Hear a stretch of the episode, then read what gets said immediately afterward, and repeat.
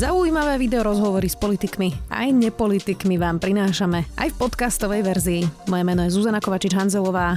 Vítajte pri relácii Rozhovory ZKH v audioverzii.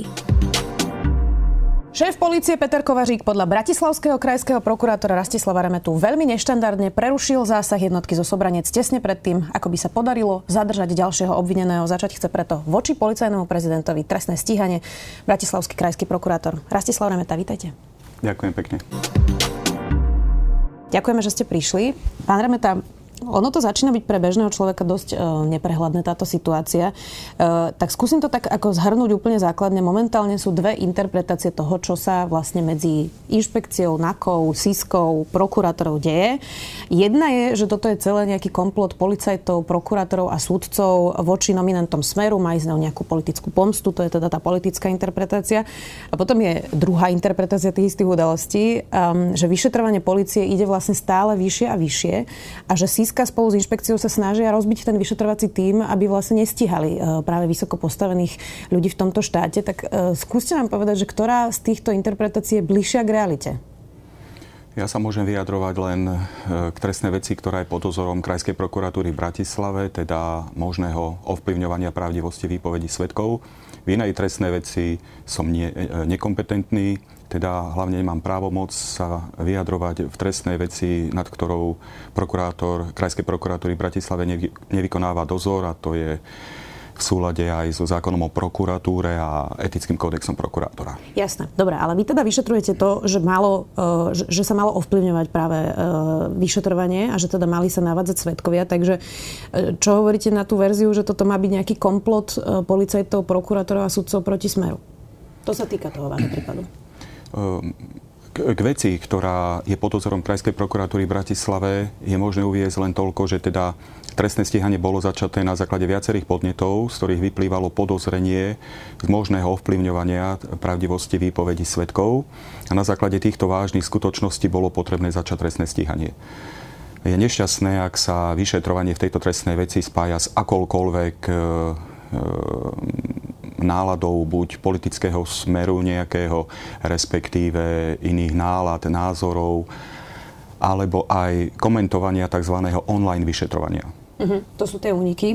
Inak už to začína byť trochu náročné sa v tom vyznať. Um, mohlo by to zvonka vyzerať aj tak, Uh, ako keby NAKA a inšpekcia mali úplne opačné verzie rovnakých udalostí. A teraz uh, dám príklad, vráťme sa teda uh, k tej razii, ktorá bola na NAKE, kde odobrali 6 uh, spisov. Tak medzi nimi aj ten, ktorý sa týka Vladimíra Pčolinského, boli teda viaceré živé a vy tvrdíte, že vyšetrovateľka dožiadala spisy, no NAKA ju ignorovala. Hovorím to teda správne, hej? Áno, bolo to tak. No a špeciálny prokurátor Daniel Lipšic naznačuje, že podľa neho teda toto je zavádzanie. Inšpekcia podľa neho požiadala vyšetrovateľov pracovnej skupiny Očistec v marci 2021 len o kópiu jednej trestnej veci. Teraz ho zacitujem. Žiadna iná žiadosť o poskytnutie vyšetrovacieho spisu zo strany inšpekcie nebola nikdy pracovnej skupine Očistec zaslaná, čo vyplýva aj z evidencie v denníku vyšetrovacích spisov.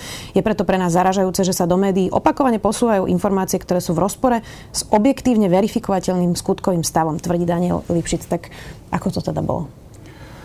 Ja som sa k tejto veci už vyjadroval, rovnako tento celý priebeh e, zaisťovacích úkonov týkajúcich sa buď originálov, respektíve overených kopií vyšetrovacích spisov, bol jednak preskúmaný mnou ako nadriadeným e, dozorového prokurátora.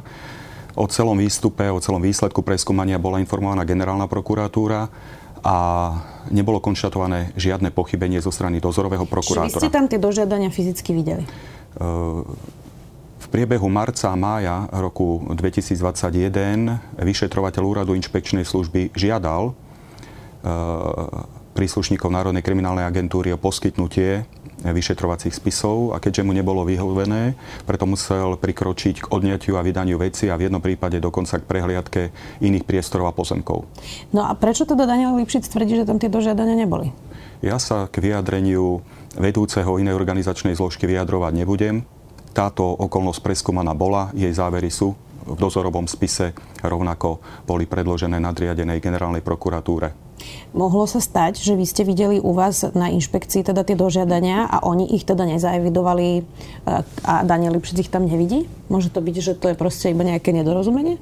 Viete, ja sa nemôžem vyjadrovať k tomu, čo vidí alebo nevidí na organizačná zložka Rozumiete, prokuratúry. Čo sa pýtam, lebo vy hovoríte jednu vec, on hovorí opačnú. Ano. A teraz uh, vy obidvaja vidíte do, hĺbšie do, do vyšetrovania a, a, a ja sa pýtam, že teda ako si mám vybrať, či mám veriť prokurátorovi Remetovi alebo prokurátorovi Lipšicovi? Uh, dožiadania z mesiacov marec a maj sa nachádzali uh, vo vyšetrovacom spise vyšetrovateľky Úradu inšpekčnej služby. Dobre, tak to bola jasná odpoveď. Mám taký pocit inak, že obeťou tejto vašej prestrelky je akurát tak verejnosť, to už som spomínala, ktorá inak má bez tak už dosť nízku dôveru vlastne v policiu, prokuratúru aj uh, súdy. Teraz sa to vlastne ešte vieskalovalo do toho, že si odkazuje generálny prokurátor Žilinka uh, s Danielom Lipšicom, špeciálnym prokurátorom. Vy ste z toho nešťastní, že je to takto politizované? Ja sa k nejakým politickým vyjadreniam, respektíve ku komentovaniu aktuálnej situácie nebudem vyjadrovať. Prokurátor má byť zdržanlivý vo svojich vyjadreniach. E, v rámci jednak povinnosti prokurátora, ale aj etických princípov prokurátor sa nesmie vyjadrovať v žiadnom prípade k inej trestnej veci a už v žiadnom prípade k neskončenej trestnej veci.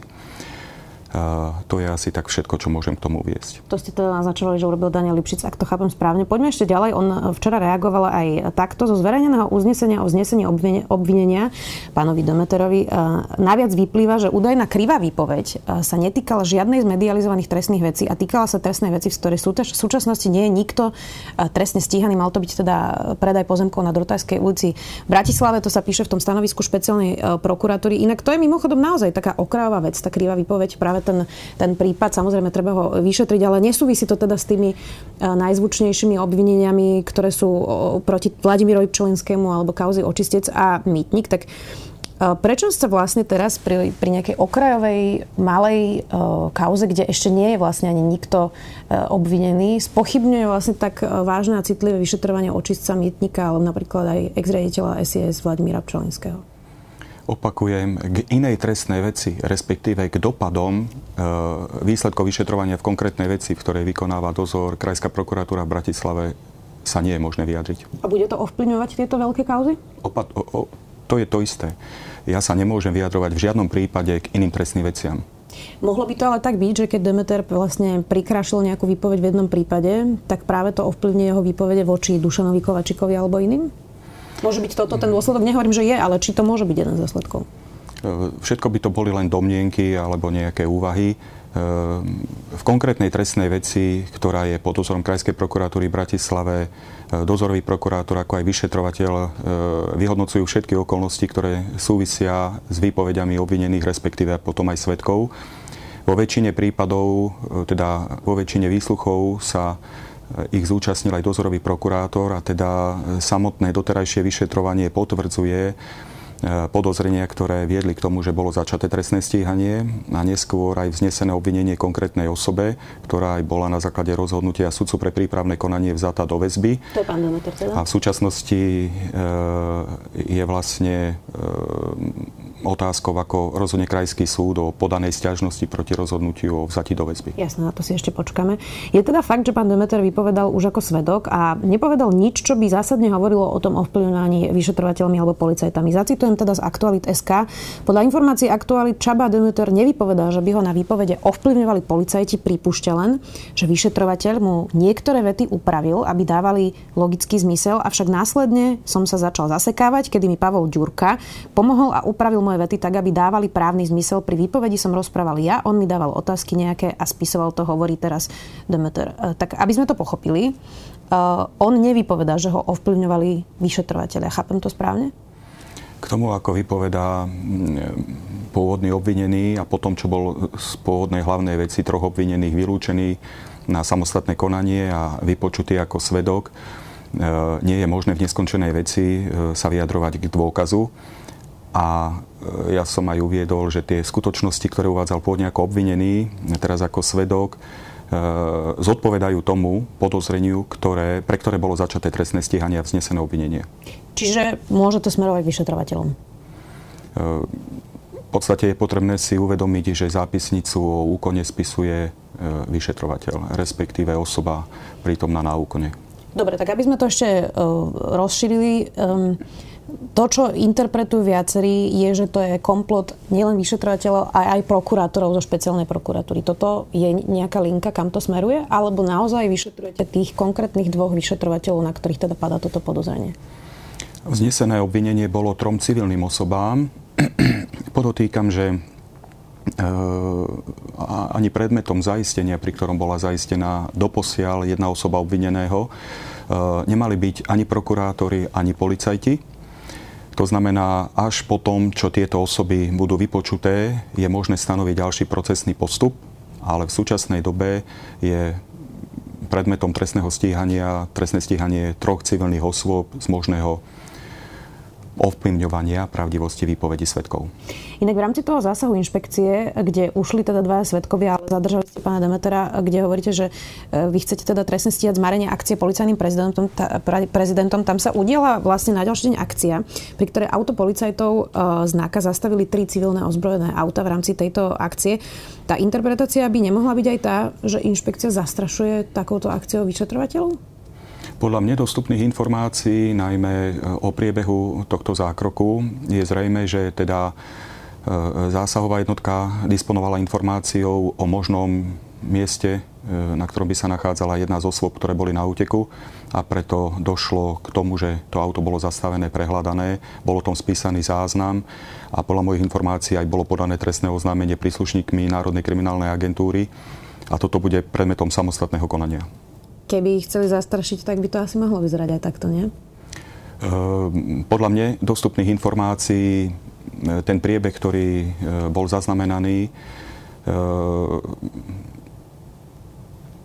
neznamenal nejaké zastrašovanie, išlo klasické zastavenie motorového vozidla po tom, čo si vymenili svoje služobné, služobné čísla. Uh-huh. Bolo pokračované v, ďal, v ďalšej služobnej akcii ale toto bude predmetom samotného preskúmania, k tomu sa je ťažko vyjadriť. Môže to navonok vyzerať neštandardne, ale zásahová jednotka, pokiaľ disponuje informáciou, musí konať.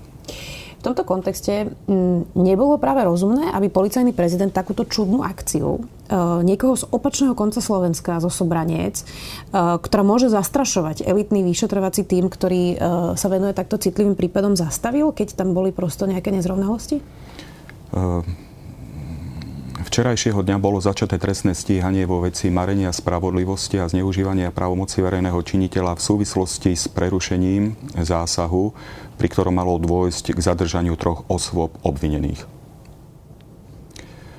Ehm, samotný ten priebeh zásahu vzbudzuje viaceré pochybnosti a je viac ako neštandardný po tom, čo vlastne... Počkajte, teraz myslíte zásahu, nie inšpekcie, ale zásahu Petra Kovaříka do tej akcie, aby sme si to iba... K tomu vlastne smeruje Aha. moja odpoveď. E, potom vlastne, čo v raných hodinách e, bol zadržaný prvý z obvinených, zhruba o nejakých 15 minút došlo k pokynu policajného prezidenta, aby bola okamžite zastavená policajná akcia, teda zásah, smerujúci k zadržaniu osôb a asi o hodinu a pol bol vydaný opätovný pokyn pokračovať v tomto zásahu. V dôsledku týchto skutočností sú dve osoby na úteku a je po nich vyhlásené pátranie. K otázke nasadenia zásahovej jednotky z inej časti e, Slovenska je možné uviesť to, že toto nie je neštandardná situácia. Vo viacerých prípadoch je obvyklé, že zasahujú jednotky z iných častí Slovenska aj vzhľadom na to, aby nedošlo k, k dekonšpirácii tejto jednotky a aj z hľadiska možných únikov informácií. Teda e, išlo o taktické rozhodnutie vyšetrovateľky, prečo použila túto zásahovú jednotku. Podotýkam, že všetky interné predpisy e, pri jej žiadosti o nasadenie jednotky boli zachované, o čom vlastne svedčí aj dodatočný pokyn na to, aby bolo v zásahu pokračované. Tie úniky asi úplne celkom nevyšli, keď kolovala po internete e, informácia pár dní predtým, že takéto nejaký zásah sa chystá, nie? To je otázka, ktorá v podstate zbudzuje pozornosť aj pre samotného vyšetrovateľa, ale aj dozorového prokurátora, ako je možné, že v podstate utajovaná akcia prenikla na vonok. ale je potrebné v tejto súvislosti rovnako uviezť, že v žiadnom prípade nemalo byť zadržaných 14 osôb, ktoré sa e, vlastne objavili v médiách, že teda až v takomto rozsahu má dôjsť k nejakému zaisťovaciemu úkonu. To v žiadnom prípade. A je možno len sa zamyslieť nad, nad otázkou, v koho prospech takáto informácia vlastne mala byť. Jasné, tá, tá sms alebo tá správa, ktorá kolovala, už mohla byť presne nafúknutá, aby to vlastne zase verejnosti vyslalo nejaký signál, ale teda o tej akcii evidentne unikol, unikol nejaký, uh, nejaký signál. Vy ste teda tvrdili, že pán Zeman vám ušiel pred očami, povedali ste pre aktuality. Treba však povedať, že došlo k zmareniu účelu akcie, keďže minimálne jedna ďalšia osoba už bola takmer zadržaná. Tá osoba bola videná, ale jednotky nemohli pokračovať v zásahu, museli sa stiahnuť. Ohrození boli aj zasahujúci policajti, lebo v okolí miesta, kde malo dôjsť k zadržaniu, sa neskôr objavili viaceré podozrivé motorové vozidla a bol videný aj jeden z obvinených. Tam sú tie nejasnosti, že vyšetrovateľka dostala povolenie na akciu až na tretí raz. E, policajný prezident hovorí, že podľa neho nemala všetky potrebné oprávnenia a že porušila teda nejaké interné predpisy. Tak nepodcenila takúto vážnu akciu práve vyšetrovateľka. Nemá sa takto závažná akcia pri tak citlivých prípadoch pripraviť tak, aby naozaj už keď sa spustí, o nej neboli žiadne pochybnosti a policajný prezident potom takto, ako vy hovoríte, neštandardne nezasahoval? Uh podľa obsahu vyšetrovacieho spisu a všetkých aj úradných záznamov, ktoré predložila konajúca vyšetrovateľka, veliteľ e, zásahovej jednotky, veliteľ e, zákroku, je zrejme, že vyšetrovateľka postupovala v zmysle interných predpisov v čase platných, keď podala žiadosť o nasadenie zásahovej jednotky. Je neštandardné, aby prebiehajúci zásah bol zastavený v priebehu. Ak vznikli určité pochybnosti o tom, či žiadosť mohol podpísať buď veliteľ, respektíve zástupca alebo riaditeľ úradu inšpekčnej služby, toto sa obvykle rieši až po tom, čo ten zásah dobehne. E, teda nebol dôvod na to, aby tá vyšetrovateľka bola odvolaná z toho týmu a navyše možno ešte ďalšou zaujímavosťou je, ktorá vyšla najavo, že už v ten deň zásahu bolo iniciované pripomienkové konanie k zmene pokynu riaditeľa úradu hraničnej cudzineckej polície vo vzťahu k tomu, ktorá osoba nadriadených môže žiadať o nasadenie zásahovej jednotky. Či to môže byť veliteľ, alebo to musí byť zástupca alebo riaditeľ. Vylúčujete, že súčasťou toho zásahu boli aj auta SIS? K tomu, či na zásahu sa zúčastnili e, iné osoby, nemám vedomosť. Z predložených dokladov o priebehu zásahu takáto skutočnosť nevyplýva. Ale tak asi by tam nenapísali, že tam bola s nimi aj tajná služba, nie? Nemám o tom informáciu, aby tam bola buď tajná služba alebo akákoľvek iná osoba. Vyšetrovateľka Santusová sa vraj teda mala stretávať s SIS a vôbec nie teda iba oficiálne, že teda by odovzdala SIS inšpekcii informácie, ale nevedela tieto stretnutia vysvetliť a mala ísť teda potom e, na detektor. Ak sa nemýlim, tak to sa malo udiať niekedy teraz. Neviete, že či teda prešla tým detektorom už? Nemám informáciu o tom, či sa mu podrobila a aký je jeho výsledok. Pokiaľ vyšetrovateľka úradu inšpekčnej služby bola e, v kontakte e, so Slovenskou informačnou službou a týkalo sa to procesných úkonov, ktoré vlastne vyplývali zo samotného podnetu, ktorý bol okrem Slovenskej informačnej služby aj z iných zdrojov a súviselo to so zabezpečením dôkazov do trestného konania, v tom nie je problém. A pokiaľ sa týka ďalších otázok, tie budú predmetom samostatného trestného konania, keďže e, žiadne pochybnosti, ktoré sa týkali samotnej vyšetrovateľky, to znamená možnej zaujatosti, nezákonnosti, objektívnosti, e, toto všetko je oprávnený riešiť dozorový prokurátor v rámci dozoru nad dodržiavaním zákonnosti v prípravnom konaní a nie jej nadriadený. Určitou formou alebo určitým spôsobom by takto mohlo dôjsť k tomu, že e, vyšetrovateľia, ktorí konajú vo veci, sú vymenení za iných vyšetrovateľov, pritom na to nebol žiadny zákonný dôvod. Jasne, rozumiem. Ono tam je podozrenie, že teda má nadštandardne blízky vzťah s pánom Zaplatilkom, ktorý bol predtým zástupca šéfa inšpekcie. E, zároveň tie stretnutia zo SIS môžu sa naozaj javiť ako, e, že tajná služba môže robiť všetko v prospech svojho riaditeľa, ktorý je moment, bývalého riaditeľa, ktorý je momentálne e, vo väzbe. Tak nie je toto naozaj toľko čudných vecí, že je lepšie, ak ten tým bude e, viesť niekto bez podozrení, väzieb, a, a, a aspoň verejnosť bude mať naozaj istotu, že tam nie sú žiadne takéto čudné praktiky a že si ona nevybavuje za svojho priateľa vlastne nejaké účty? Aj táto skutočnosť bola predmetom mm, preskúmania vyšetrovacieho spisu a dozorový prokurátor, ako ma informoval, nezistil u konajúcej vyšetrovateľky vzhľadom na pomer k osobe, respektíve k nejakým osobám, ktorých sa úkon týka, žiadnu pochybnosť o zaujatosti. Navyše táto osoba, ktorú ste spomínali, nevystupuje v predmetom konaní ani ako svedok, ani ako podozrivá osoba. Teda nebol žiadny dôvod zákonný na to, aby bola z veci vylúčená. To je zhruba asi k tejto okolnosti, ktorá bola namietaná, že teda konajúca vyšetrovateľka by mohla byť zaujatá.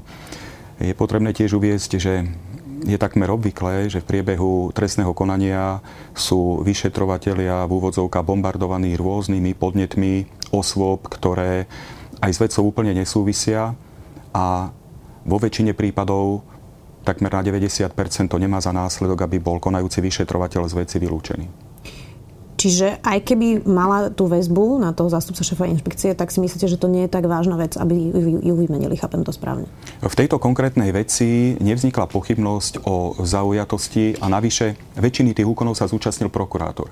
Teda ak by e, nadobudol dojem, že vyšetrovateľka smeruje vyšetrovanie e, v smere, ktorý je v podstate zaujatý a ne, neobjektívny, tak má právo zasiahnuť do úkonu. Čiže... A on má pardon, právo aj požiadať o to, aby vec bola konajúcej vyšetrovateľke odňatá a pridelená inému prokurátorovi.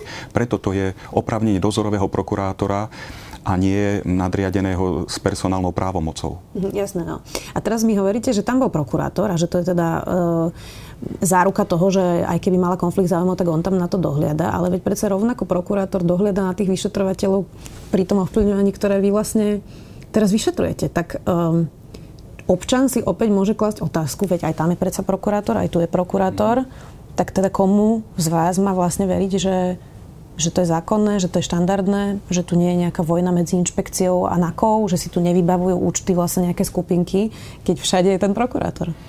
No, ja sa opakujem, nemôžem vyjadrovať k, k veci, nad ktorou nevykonáva dozor prokurátor. Myslím principiálne, že ako sa, v tom, ako sa v tom vlastne vyznať, lebo ano. ten dozorový prokurátor je aj v tom prípade, ktorý vyšetrujete. A kde sú tie podozrenia? Tu je v podstate odpoveď len taká, aby to samotné trestné konanie mohlo prebehnúť bez toho, aby bolo nejako marené. A až výsledky vyšetrovania môžu dať odpoveď na to, teda ako bol zistený objektívny stav. A opakujem, len e, súd rozhoduje o prípadnej vine a treste. To znamená, dozor nad vyšetrovaním vykonáva prokurátor. A ak výsledky vyšetrovania dospejú do štádia podania obžaloby, potom už o celom doterajšom konaní rozhoduje súd, teda on preverí aj to, či vyšetrovateľ a prokurátor postupoval v súlade so zákonom a či zabezpečené dôkazy e, sú postačujúce na to, aby súd ich mohol zohľadniť. Jasne, dúfam, že na to počkáme a že sa toho dočkáme. E, ak som, ešte posledná otázka k pani Santusovej. Takže mohol to byť politický zásah do vyšetrovania? Viete, k tomu to je sa je, myslím? Áno, k tomu sa je ťažko vyjadriť, lebo je možné zatiaľ hodnotiť tento krok ako vysoko neštandardný a eh, doterajšie poznatky, ktoré dozorový prokurátor predložil mne ako nadriadenému, neodôvodňovali takýto postup. Bolo by vhodné, aby táto vyšetrovateľka sa vrátila do konania, keďže do dnešného dňa má viac ako 3500 strán, bolo vykonaných množstvo úkonov a... Mala by sa vrátiť, ak aj neprešla tým detektorom lži? To som chcel ešte dodať, že nemám informáciu o tom, či sa mu podrobila, aký je výsledok. Detektor lži len pre samotné trestné konanie nie je dôkazom v trestnom konaní a z hľadiska policajného zboru je využívaný v rámci personálnych otázok. Osobne som zažil jednu trestnú vec, kde jedna osoba pri určitej formulácii otázok prešla a pri určitej formulácii otázok detektorom neprešla.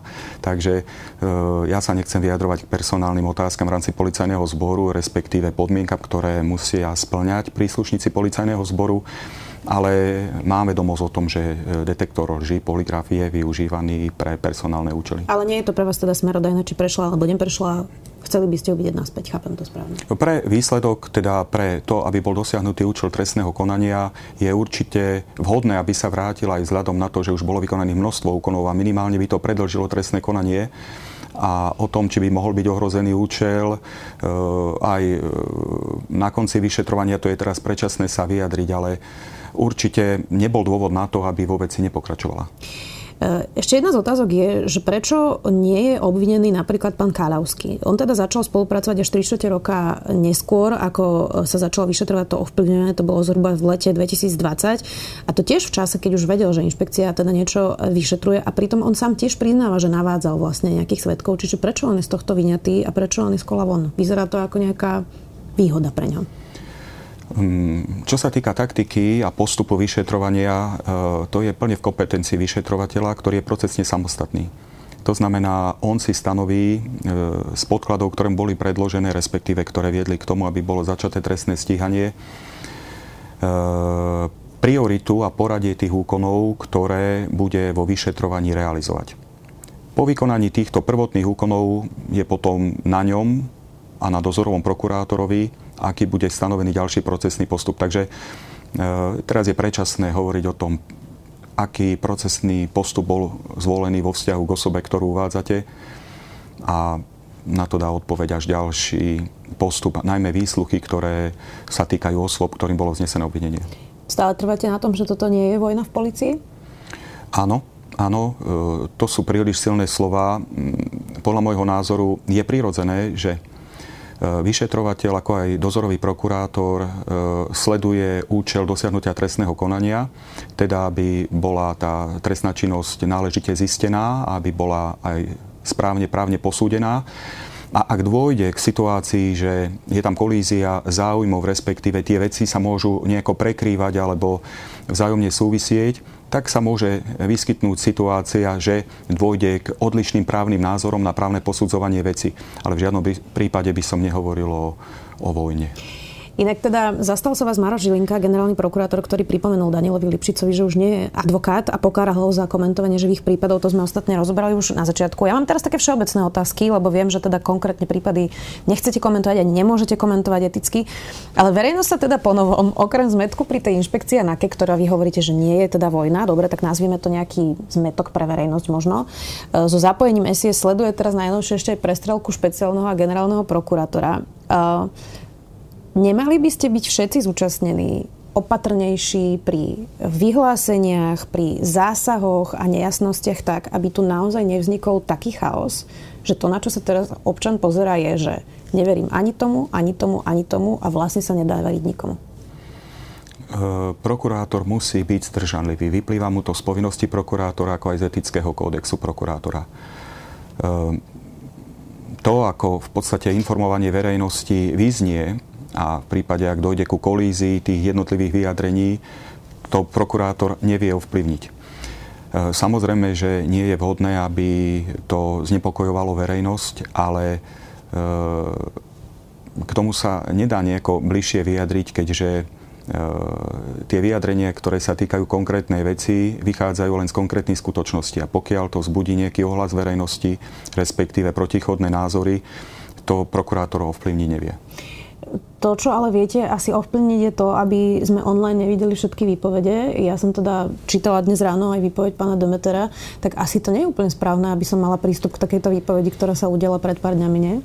Samozrejme, to je, e, nechcem hovoriť, že neštandardné, to je aj nezákonné a pokiaľ to sa by to sa... stalo ale takým štandardom vlastne posledné dva roky. Pokiaľ, pokiaľ bude aj zistené, odkiaľ tie informácie unikli, tak je potom je možné, je možné ich potom aj prípadne trestnoprávne postihnúť ale áno, ako ste spomenuli, vo viacerých prípadoch sa objavili v médiách e, rozhodnutia, respektíve výpovede osôb, ktoré vypovedali vo veľmi krátkom čase. To je nešťastné a vyšetrovanie by nemalo prebiehať online. Navyše vyšetrovanie je neverejné. To nie je súdny proces, ktorý je verejný, kde sú zásady kontradiktornosti, úsnosti, bezprostrednosti, priamosti. Jednoducho toto je úplne v rozpore s celým prípravným konaním a jeho neverejnosťou. Inak teda, keď už hovoríme o neštandardných veciach, tak vlastne tesne pred e, zásahom bol Branislav Zurian na inšpekcii. On teda tvrdí, že bol vysvetľovať ten článok, ktorý, e, alebo teda na rozhovor, ktorý bol v plus 7 e, dní. Je to normálne, aby ex-riaditeľ NAKA zrazu pušťal von nejaké čudné nahrávky, ktoré sa javia, že môžu byť aj hereckým výkonom a že vlastne ako riaditeľ NAKA nekonal, nevyšetroval a teraz vlastne začal sa vyjadrovať k tomu, aké všetky ovplyvňovania sú, začal púšťať rôzne nahrávky, ktoré neriešil ešte ako riaditeľ NAKA, to je asi tiež dosť neštandardné, nie? A čo robil vlastne na tej inšpekcii tak dlho? Naozaj vysvetloval ten rozhovor? K jeho vyjadreniam v médiách sa ja nemôžem vyjadriť k tomu, e, či bol vypočutý v tejto trestnej veci, pre ktorú sa vedie trestné konanie, pre možné podozrenie z ovplyvňovania pravdivosti výpovedí svetkov. Podľa mojich informácií vypočutý bol. A to je asi všetko, čo môžem k tomu povedať. Ale je to teda asi dosť neštandardné, že púšťa von nejaké nahrávky, nie? K tomuto sa ja nemôžem vyjadriť. Uh, cítite nejaké tlaky politické, spoločenské od nadriedených? Prácou prokurátora je vykonávanie dozoru nad zákonnosťou v trestnom konaní. Prokurátor tu nie je na to, aby sa niekomu páčil alebo nepáčil, respektíve aby reagoval na nejaké verejné podnety. E, prácu dozorového prokurátora môže preskúmať buď nadriadený prokurátor, respektíve v prípade podania obžaloby súd. To znamená, prokurátor si vykonáva svoju prácu, ktorá je určite aj pod drobnohľadom verejnosti, ale aj pod kontrolou nadriadených zložiek a, a súdu. A určite vníma aj mediálne ohlasy, respektíve komentáre, ale v trestnom konaní musí byť nezávislý a nestranný. To ja vôbec nespochybňujem, že či ste nezávislí a nestranní, ale či teda pri tomto konkrétnom prípade cítite, že ten tlak je trošku vyšší ako štandardne pri ostatných prípadoch? Nehovoril by som o tlaku, skôr by som hovoril možno o, o záujme o to, ako tá e, samotná vec sa vyvíja, respektíve či môže mať nejaké dopady na iné trestné veci, to určite vnímam. Ale opakujem, prokurátor musí byť nezávislý, nestranný a prokurátor je prokurátorom 24 hodín denne. To znamená, mal by si vykonávať svoju prácu v súlade so zákonom a etickým kódexom prokurátora bez ohľadu na akékoľvek vonkajšie vplyvy. Asi sa zhodneme, že teraz je v tom ešte trošku väčší chaos, ako, ako bol. Kedy sa teda verejnosť dozvie e, nejaké podrobnosti, že čo sa tu vlastne e, deje? Skúsme nejaký časový plán e, načrtnúť, hoci viem, že je to ťažké. Ja viem, že úplne sa to asi predpokladať nedá, ale vy teda hovoríte, že toto nie je vojna v policii, niektorí to naopak tak interpretujú. Potom tu máme teraz spor o to, že Daniel Lipšic hovorí, že nedožiadali, vy hovoríte, že dožiadali spisy. Um, tak uh, kedy sa dozvieme vlastne, kedy má verejnosť očakávať očakávať, e, že bude zmetok, zmetok, zmetok, ale potom si to dáme na stôl a vyhodnotíme, že teda ako to bolo. To je veľmi dobrá otázka. E, ja by som k tomu uviedol toľko, že bolo by vhodné, aby vyšetrovanie nebolo marené akýmkoľvek spôsobom, aby bolo možné, aby dobehlo, aby bolo preverené to, čo je vlastne predmetom samotného trestného konania a tie podozrenia. A, na základe toho bude možné rozhodnúť, či bude trestné stíhanie zastavené, respektíve sa bude pokračovať ďalej prípade podozrení prokurátor aj v zmysle zásady legality má povinnosť konať. Nemôže ostať pasívny aj z hľadiska ex ofo musí konať vtedy, ak sa dozvie o trestnej činnosti. To, aký je časový predpoklad možného ďalšieho progresu vo veci, je teraz e, predčasné sa vyjadriť, keď dve osoby sú stále na úteku. Je po nich vyhlásené pátranie. To znamená, e, až potom, čo budú vypočutí e, obvinení, potom ďalší svetkovia z analyzované dôkazy, je možné prijať vo veci určité stanovisko. Mesiace? Roky?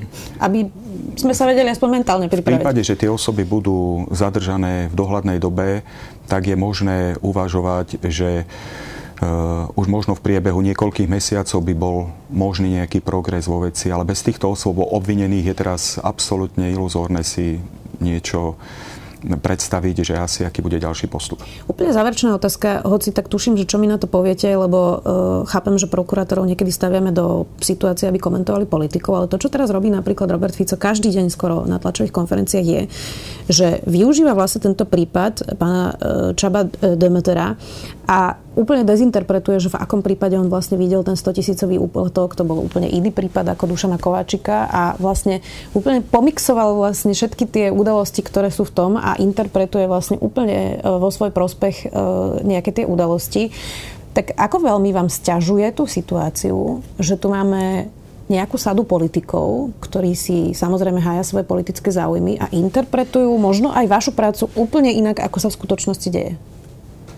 Prokurátor to určite vníma, ale to nemá absolútne vplyv na jeho zákonnosť a nestrannosť v konaní. To je absolútne bez e, vplyvu na to, aký bude ďalší postup v trestnom konaní. Čiže tlačovky Roberta Fica vás neovplyvňujú? Neovplyvňujú a navyše žiadny e, názor buď politikov, respektíve verejnosti nemôže ovplyvniť zákonnosť a nezávislosť trestného procesu.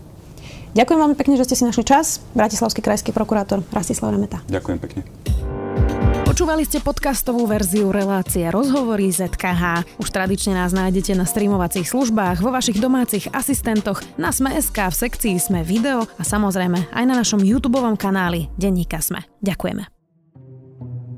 Ako lietajú lietadla? Je náš svet hologram? Ako fungujú okuliare na farbosleposť? Sme vo vesmíre sami? Odkiaľ prichádzajú komety? A ako sa žije na vesmírnej stanici? Moje meno je Jozef. Moje je Samuel. A na takéto otázky hľadáme odpovede vo Vedatorskom podcaste. Ktorý vychádza pravidelne každý týždeň v útorok. Nájdete ho na všetkých podcastových aplikáciách.